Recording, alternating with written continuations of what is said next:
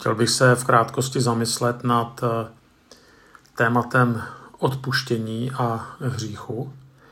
A jakkoliv se jedná o, řekněme, poměrně profláklé termíny, tak se pokusím se na to podívat ještě trošku z jiného úhlu pohledu.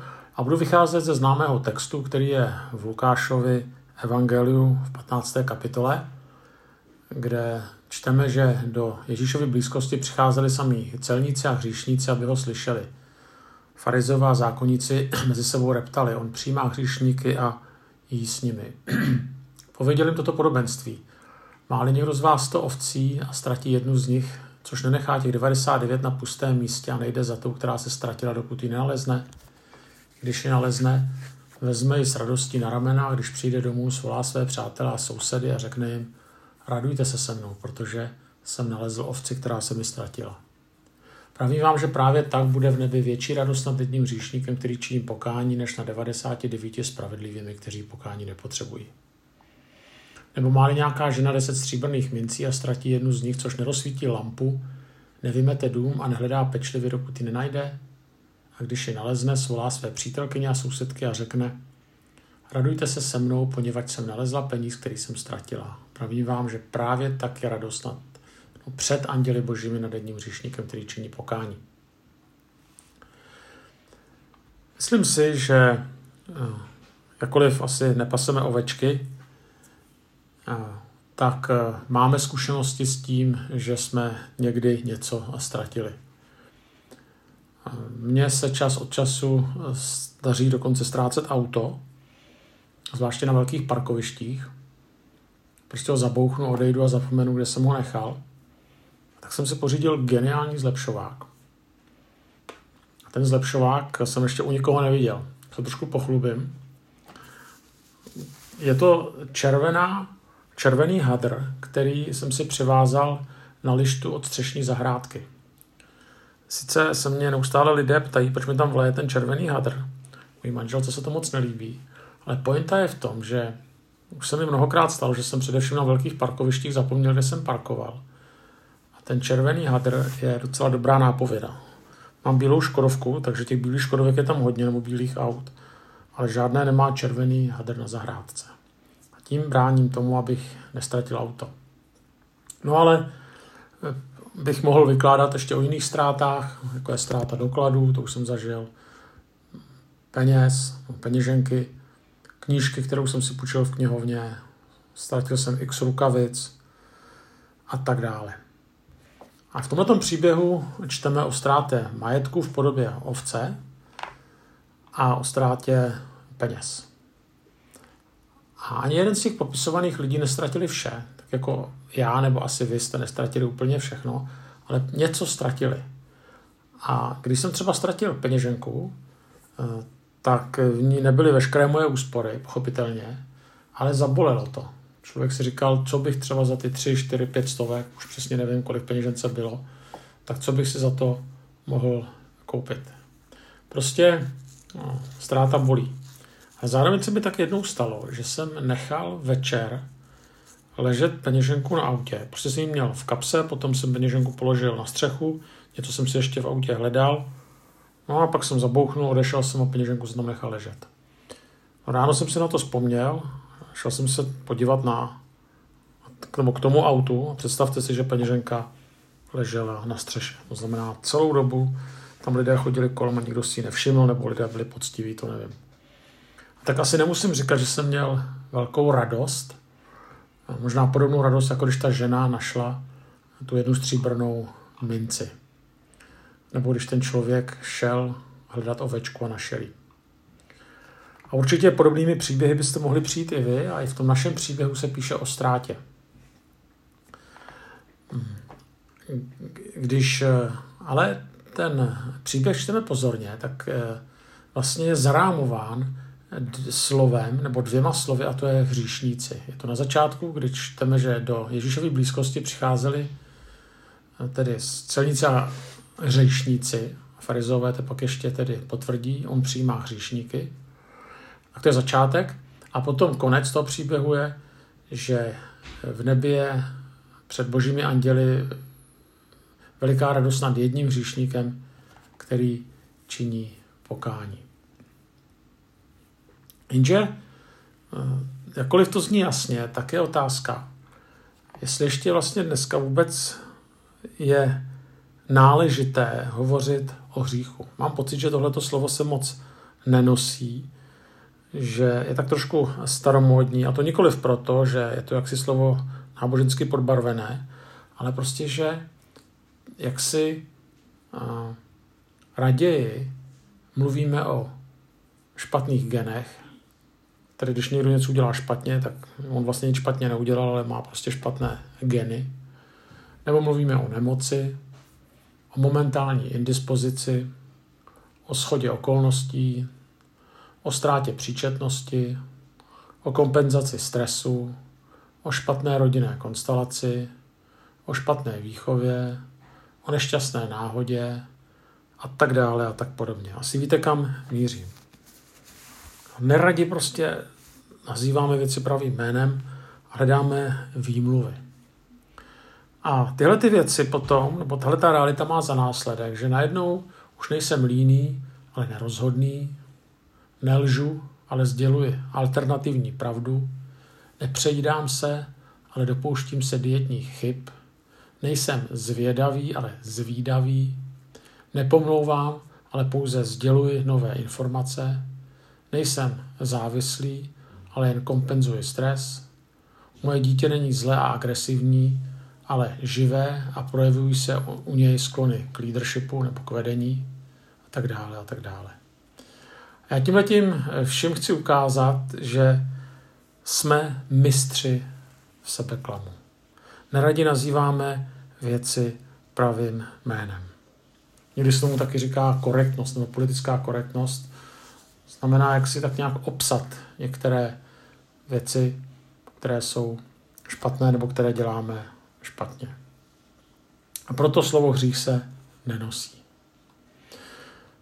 Před nedávném, já nevím, před možná rokem, dvěma, vyšla takzvaná parabible a je to určitá parafráze Bible, která má mimo jiné snahu ukázat Ježíše,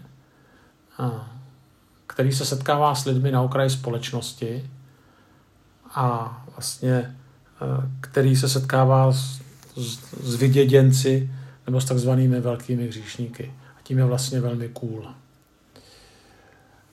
A na takového Ježíše samozřejmě se dobře dívá, lidé ho mají rádi, protože prostě se vyhýbá náboženskému establishmentu a chodí za lidmi na okraj.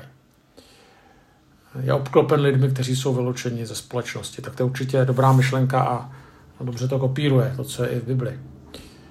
Je to podobný koncept, jako třeba v muzikálu Jesus Christ Superstar, kde zase Ježíš tam sedí obklopen těmi hippíky a stýká se tedy také s lidma z kraje společnosti.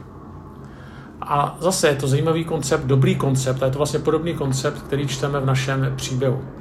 A tak člověk z toho má vlastně skvělý pocit, jak to Ježíš nandal tomu náboženskému establishmentu, jak se vyhýbal takzvaným bílým límečkům a jak měl blízko k takzvaným hříšníkům nebo k lidem, které ostatní neměli rádi, jak měl blízko k vyděděncům. To je pravda, ale náš sebeklam je v tom, že mezi ty hříšníky tak tam řadíme spíš ty druhé. Jo, ty, na které lze dobře ukázat, u kterých lze dobře popsat jejich hříchy a jejich selhání. Jenže Ježíš tento náš sebeklam nebere, nebo na něj nepřistupuje. Je totiž o to, že každý z nás uzná, že prostě každý je hříšník, se tak dobře řekne v takovém obecném slova smyslu, jenže běda, kdyby nám někdo vytknul nějaký konkrétní hřích, nějakou konkrétní věc. Myslím si, že na tohle jsme velmi citliví, tam bychom se tedy velmi bránili. Pokud by třeba, já nevím, někdo řekl, že lidé se pomlouvají, no tak s tím asi bychom souhlasili, neměli bychom s tím žádný problém. Ale kdyby přímo za mnou nebo za vámi někdo přišel, oslovil by vás jménem a řekl by, ty pomlouváš druhé lidi, myslím si, že bychom se asi v první chvíli alespoň bránili. No, máme rádi mluvit o hříchu jako o obecném pojmu. A když potom se to má týkat nás, tak už je to horší. Jenže právě v tomhletom příběhu, tedy je to jasné, že ten hřích, nebo hříšníci, kteří teda páchají hřích, nebo hřeší, tak vlastně to má za následek to, že člověk se ztrácí Pánu Bohu. Se píše o ztrátách. Takový člověk je podobný zakutálené minci nebo ztracené ovci. A tak když mluvíme o člověku, který řeší, no tak ta pointa by měla být jednoduchá. No tak se prostě musíš změnit. Musíš se víc snažit. Až budeš dokonalý, třeba skoro jako Pán Bůh, budeš tu svoji dokonalostí trošku připomínat Pána Boha, tak máš vyhráno, tak je cesta zpátky. Jenže v tom textu se píše něco jiného.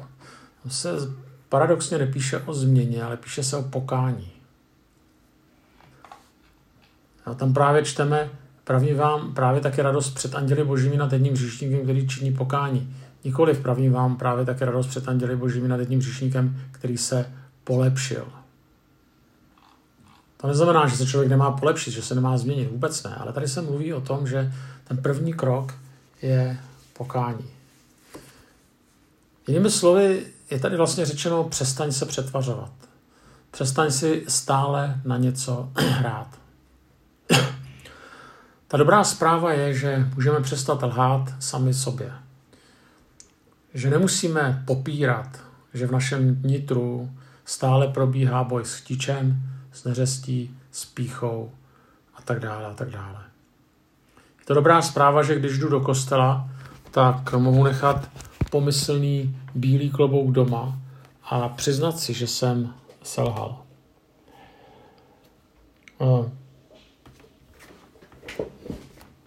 Je to dobrá zpráva o tom, že nemusím používat pomyslný duchovní make-up, chci-li se k Ježíši Kristu přiblížit. C.S. Lewis napsal, že díky boží milosti si můžeme s dětskou upřímností přiznat svoji nouzi. Dobrý člověk lituje, že hříchy prohloubily jeho nouzi, nelituje ale toho, že si tuto nouzi nově uvědomil. Já jsem kdesi četl takové vyznání, tedy kdesi, je to v knížce Evangelium zlomených. V podtitulu této knihy je Naděje pro ty, se kterým už nikdo nepočítá. Tu knihu napsal Brennan Manning. A vlastně říká, že když začnu být upřímný, přiznávám, že jsem už uzlíček paradoxů. Věřím, i když pochybuji.